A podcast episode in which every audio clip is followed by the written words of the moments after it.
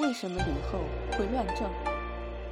刘邦称帝后，册封吕雉为皇后，后欲废吕后所生太子刘盈，另立宠姬戚夫人之子赵王如意。因吕后和张良、周勃等人强烈反对，而未成。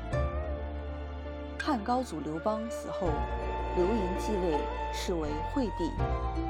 吕后代理朝政，他不顾惠帝反对，派人毒死卢毅，又将戚夫人断手足、去眼、熏耳、饮哑药，丢于茅厕内，人称人质。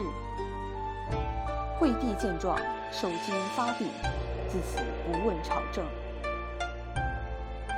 吕后遂独揽朝政。惠帝七年，即公元前幺八八年，惠帝亡故，吕后相继立了两位少帝，均临朝称制。吕后对刘邦“非刘氏而亡，天下共击之”之言置之不理，分封吕姓为王。自此权极一时。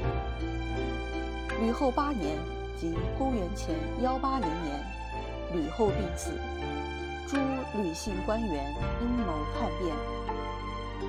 丞相陈平与太尉周勃合谋，在南北军将士的策应下，入宫杀死掌握大权的吕后亲信吕产、吕禄等人，消灭了诸吕势力。随后迎立高祖伯夫人所生之子。代王刘恒为帝，是为汉文帝。